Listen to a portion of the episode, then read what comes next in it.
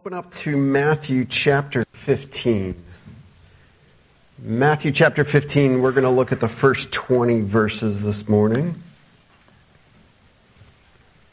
I like to start with story, illustration, something to kind of grab your attention, get you invested or interested or focused on the idea of the sermon, the topic, the theme.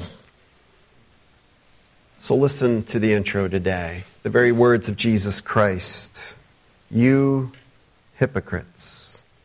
Isaiah was right when he prophesied about you. These people honor me with their lips, but their hearts are far from me. They worship me in vain. Their teachings are merely human rules. Are you interested now? Those are hard words from Jesus. And the more I studied that this week, the harder the words became.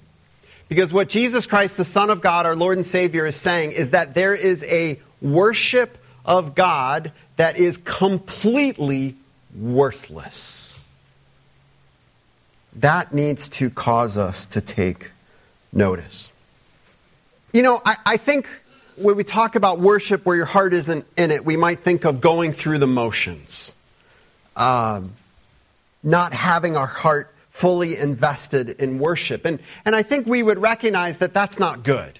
Like our heart should be in it. You shouldn't just go through the motions, mumble along with the words, and you know go home and, and try to get on to something else. And and man, we need to hear that, especially on a time change Sunday, where maybe some of us our heart's not quite in it because we're a little sleepy. But what Jesus is talking about is actually so far deeper than that. This is not him chastising the religious leaders of the day because it's kind of a empty worship. They're just not really, their hearts really aren't in it. They're not really feeling it that morning. This is Jesus challenging them saying, you, as you're struggling to live out your faith, as you believe you're living in a right relationship with God, He's saying you are like someone who is drowning and has grabbed onto what they thought was a lifeline and it was actually an anchor. And it pulled you under. That's what he means by heartless worship. It's not just that their hearts aren't in it, it's that their hearts are in the completely wrong place.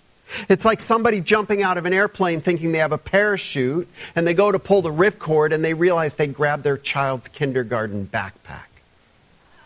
That's the challenge. It's hilarious till it happens to you. That's the challenge he's given to these religious leaders. You think you're trusting in something, but it's absolutely worthless. Christians, we need to listen to this message very carefully and let it challenge us. Worship here in this passage, we're going to be talking about the heart of worship. What is a true heart of worship? Worship here in this passage is not about a Sunday morning service. It's not about a once a week coming and singing some songs and praying together and fellowshipping and wondering when the church is going to serve coffee again. That's not what he's talking about here. He's talking about day in, day out living in relationship with God. Their total life lived in relationship with God. That's what he's talking about as worship here. Yes, the once a week is part of that. For them, it would have been on Saturday in the synagogue and other times as well. But he's talking about all of their life, everything they do as people saved by God. Worship is our lives, our attitudes, and our actions. All of our life lived in relationship to God. So, from this passage, I want to challenge us with two questions to diagnose the heart condition of our worship. That's what I want you to leave here today with two questions, be able to answer each of those questions. And the questions are this Who's in charge? If we're going to actually determine if we are truly worshiping God, we must answer the question in our lives, in our world, in our country, in everything who's in charge? The second question we need to answer is what is the problem?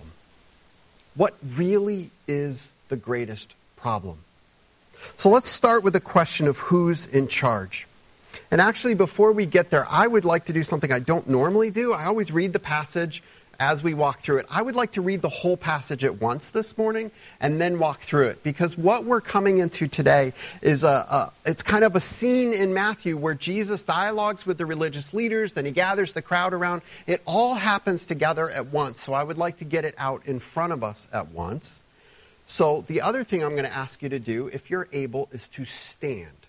If you would, because it is a time change Sunday and you need to wake up. So stand in honor of the reading of God's Word. I will read this. You can follow along. I'll be reading out of the NIV. Matthew chapter 15, verses 1 through 20. Then some of the Pharisees and teachers of the law came to Jesus from Jerusalem and asked, Why do your disciples break the tradition of the elders? They don't wash their hands before they eat. Jesus replied, And why do you break the command of God for the sake of your traditions? For God said, Honor your father and mother, and anyone who curses their father or mother is to be put to death. But you say that if anyone declares, that what might have been used to help their father or mother is devoted to God. They are not to honor their father or mother with it. Thus you nullify the word of God for the sake of your tradition. You hypocrites. Isaiah was right when he prophesied about you. These people honor me with their lips, but their hearts are far from me. They worship me in vain. Their teachings are merely human rules. Jesus called the crowd to him and said, Listen and understand. What goes into someone's mouth does not defile them, but what comes out of their mouth, that is what defiles them. Then the, then the disciples came to him and asked, Do you know that the Pharisees were offended when they heard this? He replied, Every plant that my heavenly Father has not planted will be pulled up by the roots. Leave them. They are blind guides. If the blind lead the blind, both will fall into a pit. Jesus said, Explain the parable to us. Are you still so dull? Jesus asked them. Don't you see that whatever enters the mouth goes into the stomach and then out of the body? But the things that come out of a person's mouth come from the heart, and these defile them. For out of the heart come evil thoughts, murder, adultery, sexual immorality, theft, false testimony, slander. These are what defile a person but eating with unwashed hands does not defile them. You may be seated.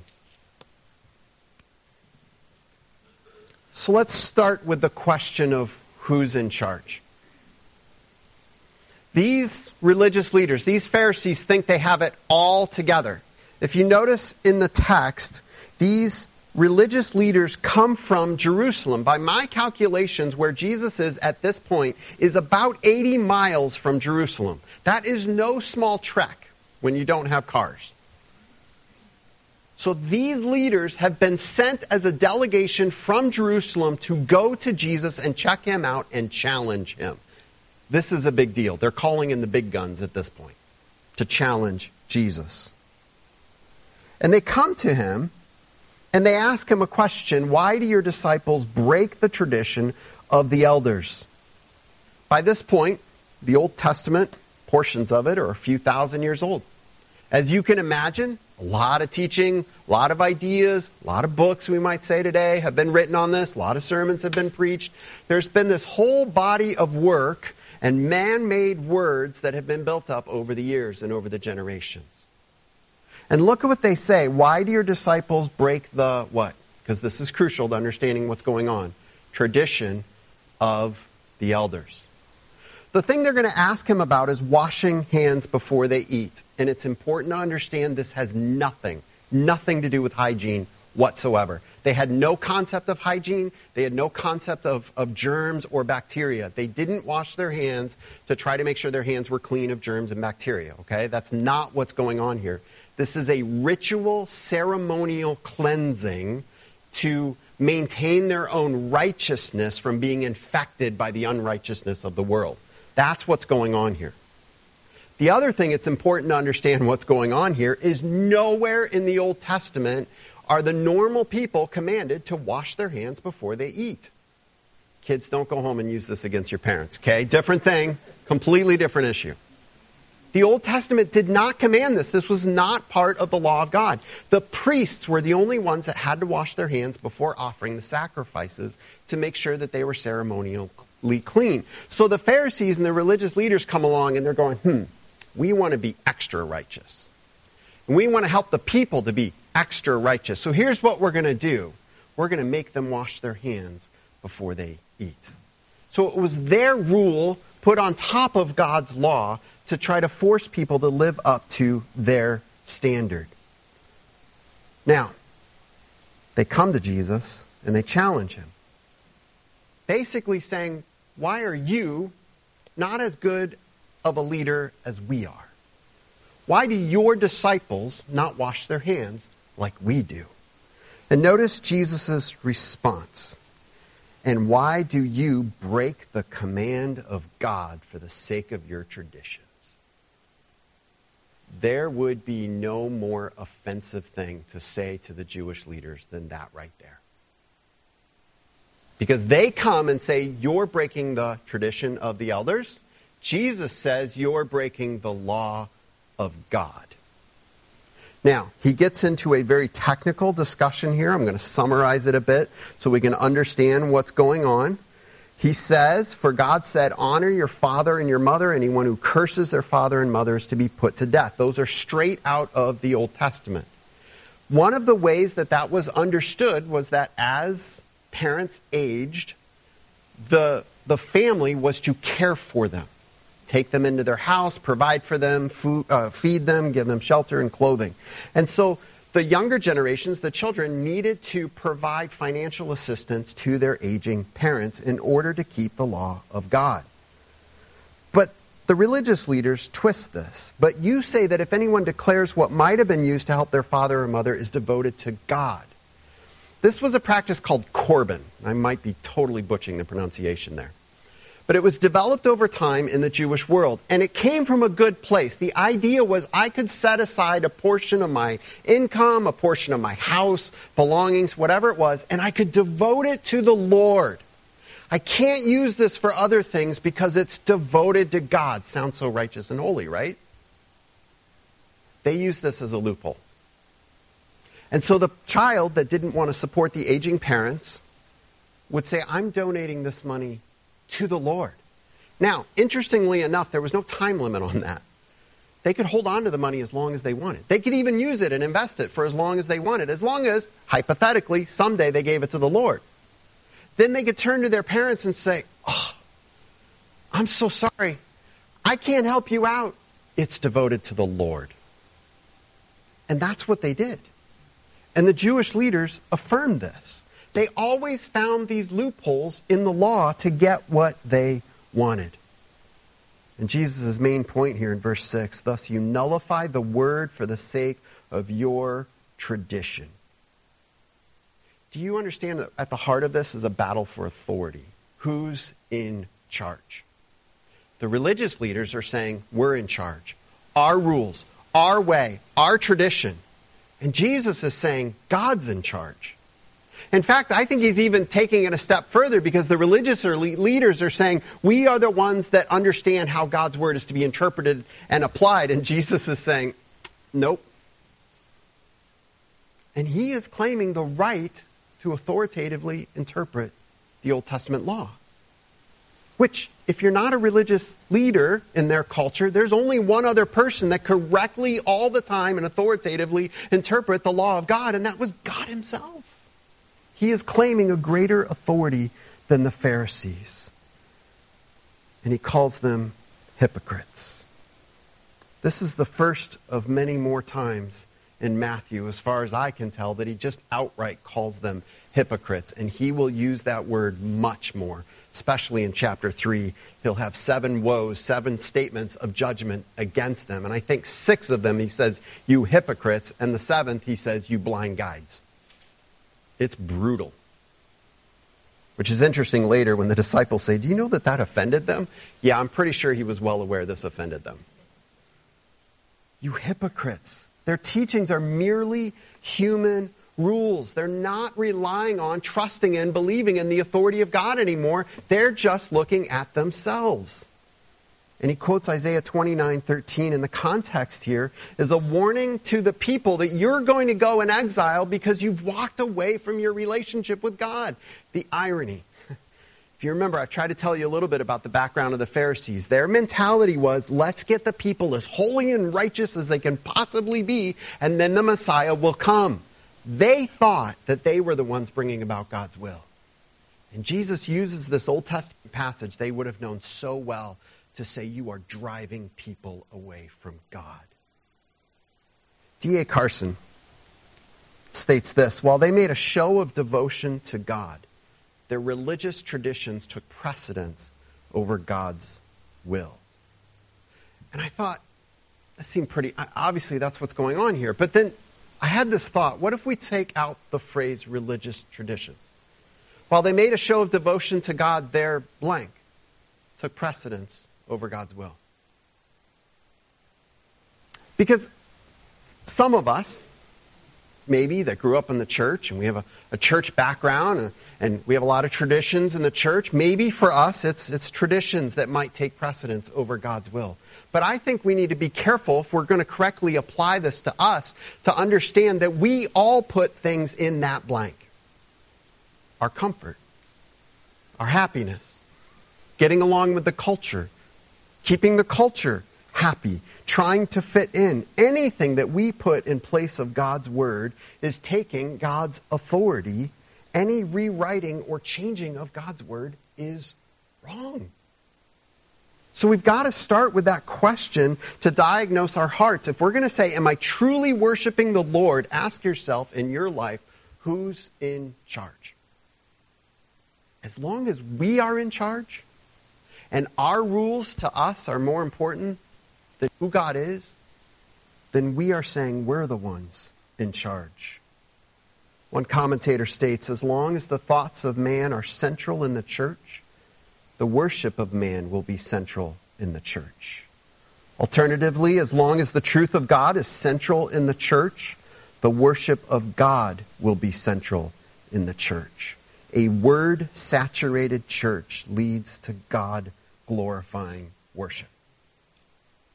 And I firmly believe that to be true in the local church but I also believe that what this passage is talking about is the worship going on in our own hearts every second of every day, whether you're in this building or anywhere else. Where's your heart? Who's in charge?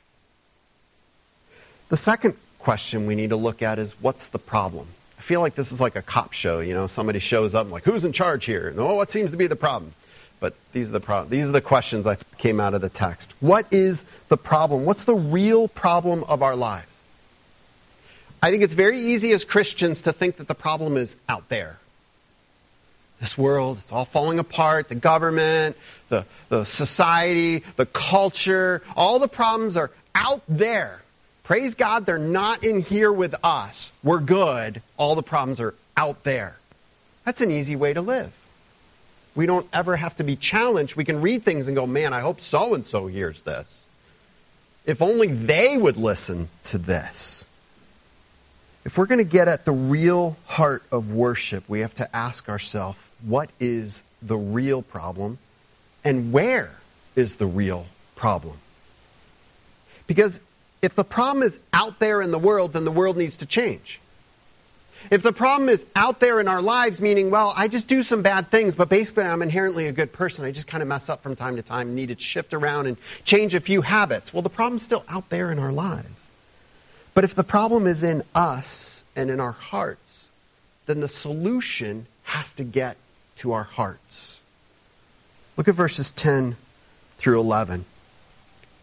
This is, to the Jewish mindset, one of the most revolutionary things Jesus Christ ever said.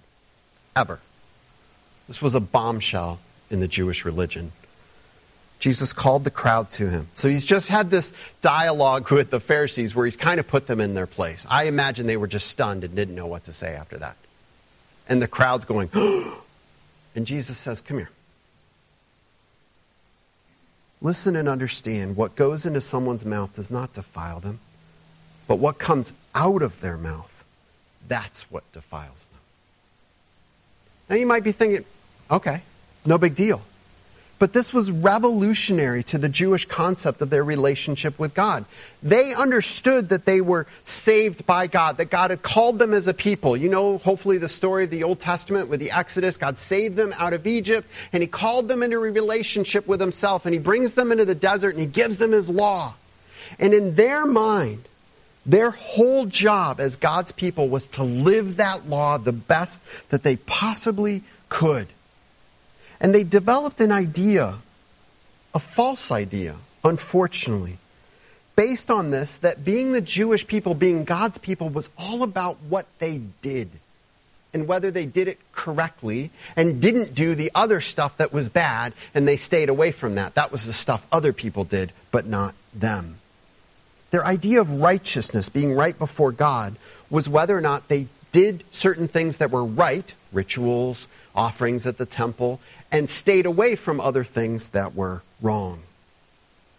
You know, it's interesting. I think this had the effect of causing them to look at the world as a constant threat to their righteousness.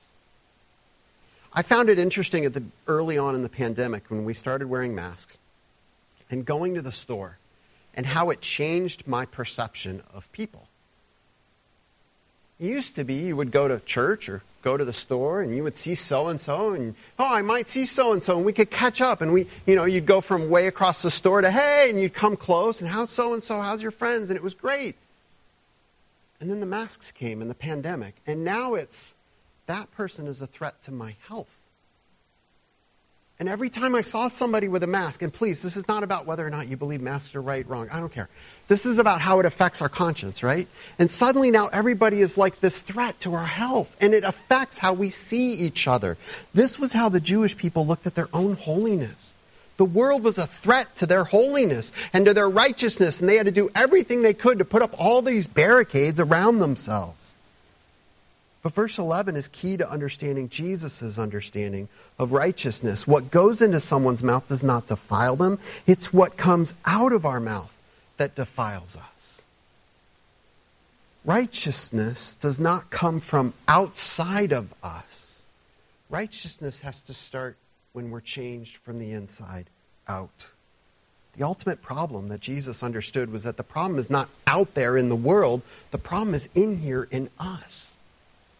And so the solution has to change what's inside of us, not just change the world and not just change our actions. Now, to the Jewish mindset, Jesus was completely contradicting the Old Testament here. And I think to some Christians today, we still would read this and go, oh, yep, he's just setting aside the entirety of the Old Testament. If I could briefly, I just want to explain. He's not setting anything aside. This is what it always was the whole time. They misunderstood it, and we still misunderstand it today. And let me just briefly, we won't go in depth here, but Exodus chapter 20, verses 1 and 2. You know the, the giving of the Ten Commandments. Thou shalt not, thou shalt not, thou shalt not. The law of God starts with the Ten Commandments. The Ten Commandments starts this way. And God spoke these words I am the Lord your God who brought you out of Egypt, out of the land of slavery. God says, I have saved you I have changed you. You are not who you were. Now let me tell you how to live it out. See, the change started with inside themselves, who God called them to be, and then affected their relationship with the world and their actions. We get that all backwards, and they get it all backwards especially. They said, We are God's people if we do the right things. God said, You're my people because I've called you. Now go live this way. Even in the Old Testament, righteousness was always first about what God did and only secondly about what we did. In verses 12 to 14, the disciples come and say, Don't you know that the Pharisees were offended? I bet they were. Now, we kind of take that as kind of humorous, but understand these are the bigwigs sent from Jerusalem. This is not the disciples going, man, I just don't think they really like this. This is the disciples going to Jesus going, man, you better cool it or we're all in a lot of trouble. These people could have us arrested and possibly even put to death, which is exactly what ends up happening later on. This is fear here. And Jesus, rather than backing away from his statements, he says, Every plant that my heavenly Father has not planted will be pulled up by the roots. Leave them. They are blind guides. If the blind lead the blind, both will fall into a pit. He's saying they don't know what they're talking about, and they probably don't even belong to God at all. That's harsh. You remember earlier he gave a parable about the wheat and the weeds, and the wheat was God's people, and the weeds were growing up in this world. Now he's saying those Pharisees, yeah, they're weeds. Don't listen to them. Don't follow them. They don't know what they're talking about. Friends, watch out for self righteous people.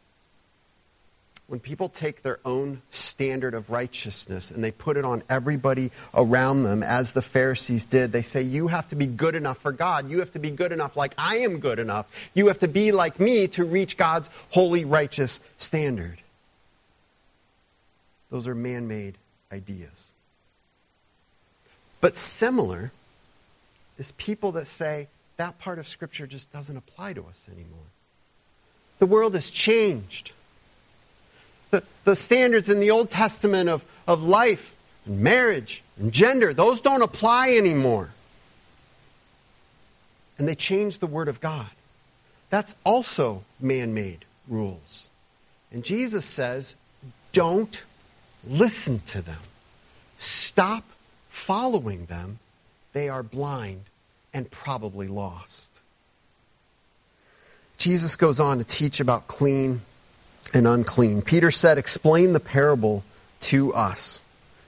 Which is interesting because I don't actually think Jesus meant any of this as a parable.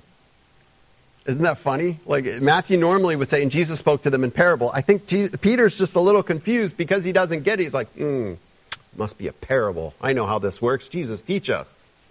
and Jesus goes, Are you still so dull? Man, Son of God had a sense of humor at times. Are you still so dull? I mean, come on, Peter. I think there was something about being with Jesus, listening to his teaching, watching how he treated people that should have prepared Peter and the other disciples for this very idea. And Jesus is going, Peter, don't you get it by now? And the answer that Jesus already knows is no, he doesn't. And we all struggle with it too. There are those who have followed Jesus even for much of our lives, that still struggle with this basic idea how do I make myself righteous? And we put all the effort and all the focus on us.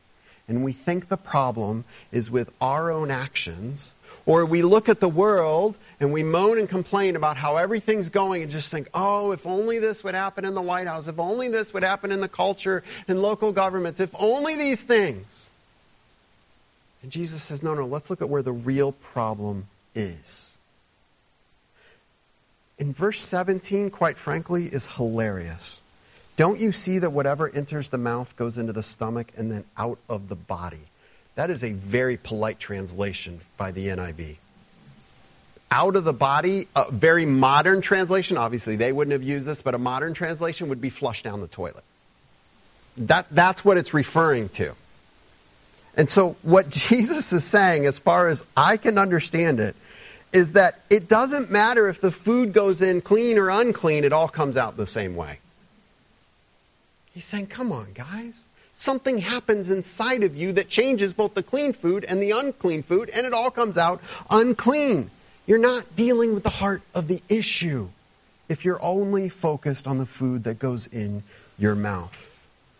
And Jesus says it's what comes out of us, the overflow of our heart, that is what makes us clean or unclean. Murder, adultery, sexual immorality, theft, false testimony, and slander are not caused by eating unclean foods. They're caused by sin in our heart. Sin that says, I'm in charge, I know what's best, and I'm going to get what I want. And Jesus says all of this is out of our heart. So, another way of saying what's the problem is asking ourselves what's the true source of righteousness? What makes us right with God? It's not whether or not we just protect ourselves from the world. It's not even whether or not we just do the right things and don't do the wrong things. Because in both of those, there's this assumption that in and of myself, I am basically righteous, and I just need to be a little more careful about living in this world. Jesus' understanding of righteousness gets to our heart and says, You are basically sinful. And you need something to come in and change your heart.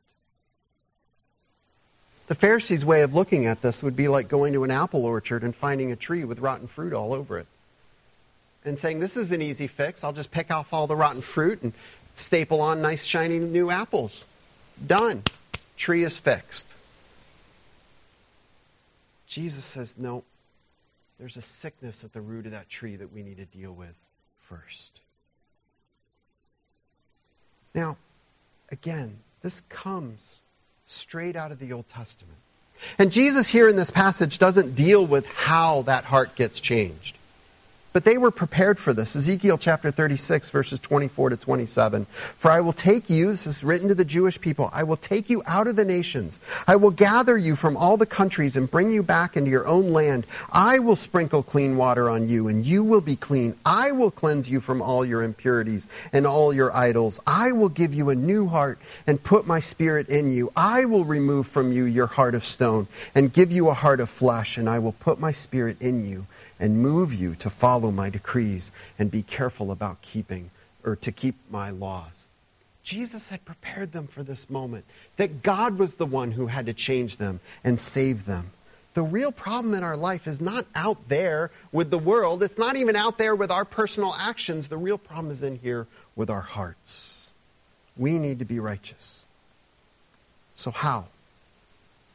In Matthew chapter 23, in one of these woes, Jesus compares these religious leaders with whitewashed tombs. He says, You've taken this thing and you've painted it and you've made it look beautiful. But inside, it's just full of death. And all the paint in the world is not going to make a difference. Friends, I wonder how many of us are spending so much of our effort whitewashing our own tombs.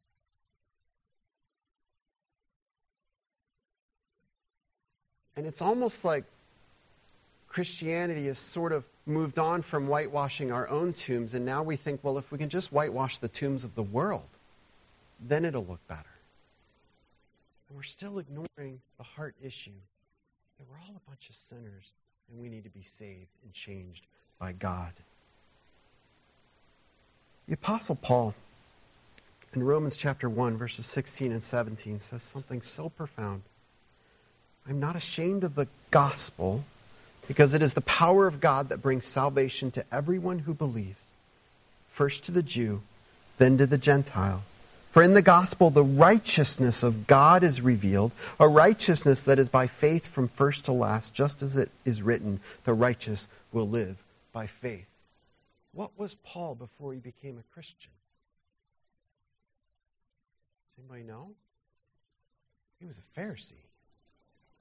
He was part of this group that Jesus is calling out and saying, You're missing the whole point. And this guy that was dead and lost, and a weed that should have been pulled up, and a blind guide, and a whitewashed tomb, he meets Jesus Christ, the risen Lord, and his life changes. This Pharisee that went around teaching everybody your righteousness about what you do and how you do it and whether you do it as well as I do, now he says, I understand something. It's all about the gospel. And the gospel is the good news that because we are lost sinners and cannot help ourselves, God sent his son to die on the cross for us. That's the gospel.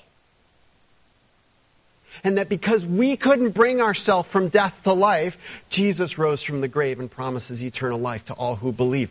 That's the gospel. And God or Paul then looks at that and says, that's what makes us righteous.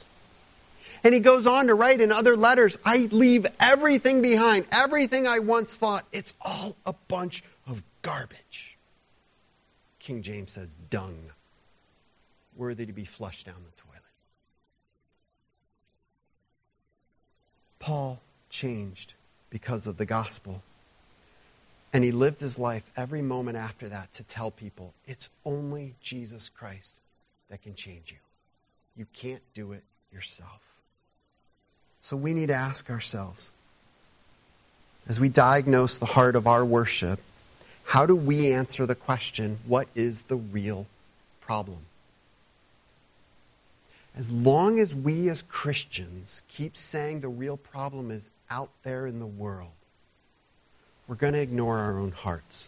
Don't get me wrong, world is full of problems. But we're called here we're called to diagnose our own hearts and to say, Am I submitting to God's authority? Am I living a life of worship? Because how can we possibly call the world to do it when we're still struggling with it ourselves? Only Jesus can heal our hearts and save us from our sins and deal with the real problem in this world. So there you go. Two questions. Who's in charge? Is it you? Is it some other religious teacher or tradition? Is it our culture and changing standards and the media or whether or not people like us as Christians? Or can we say, I truly declare and believe in my life Jesus Christ, the Son of God, is in charge? Period. No matter what. And what's the problem? Are we going to focus on the world out there? Or just focus on our habits and our actions and just try to change those? Or are we going to come before the Lord of Lords and the King of Kings and say, You died for me. I can't save myself. Jesus, I need a new heart. We don't need more of us in this world. We don't need more of our ideas and our opinions. We need Jesus. His authority, His word, His salvation, His resurrection, and His life changing power. Let's pray. Heavenly Father, God, I come before you as a hypocrite. Struggling in this world to trust you more and to submit to your authority in my life. Struggling to understand that my greatest need is Jesus Christ in any and every situation to know you and follow you and trust you more. And God, I think I can speak on behalf of my fellow hypocrites. Like Peter, we're struggling. We tend to be a bit dull and a bit dense along the way.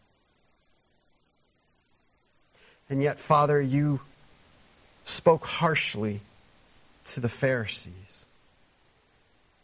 But you kept calling Peter to follow you. And so I pray this morning that we, as we diagnose the heart of our worship and our life, that we would say, first of all, you are in charge and we submit to you. And second of all, we recognize that our greatest problem is that we are sinners, rebel- living in rebellion against you until you save us through your Son, Jesus Christ. And then, Father, like Peter and the other apostles, though they struggled along the way, you used them to change the world. Not through their righteousness or their rules or their teachings, but through the power of the gospel at work in people. And so I pray today that we would be people that hold on to the truth, the righteousness, and the power of the gospel of Jesus Christ. That it would change us from the inside out.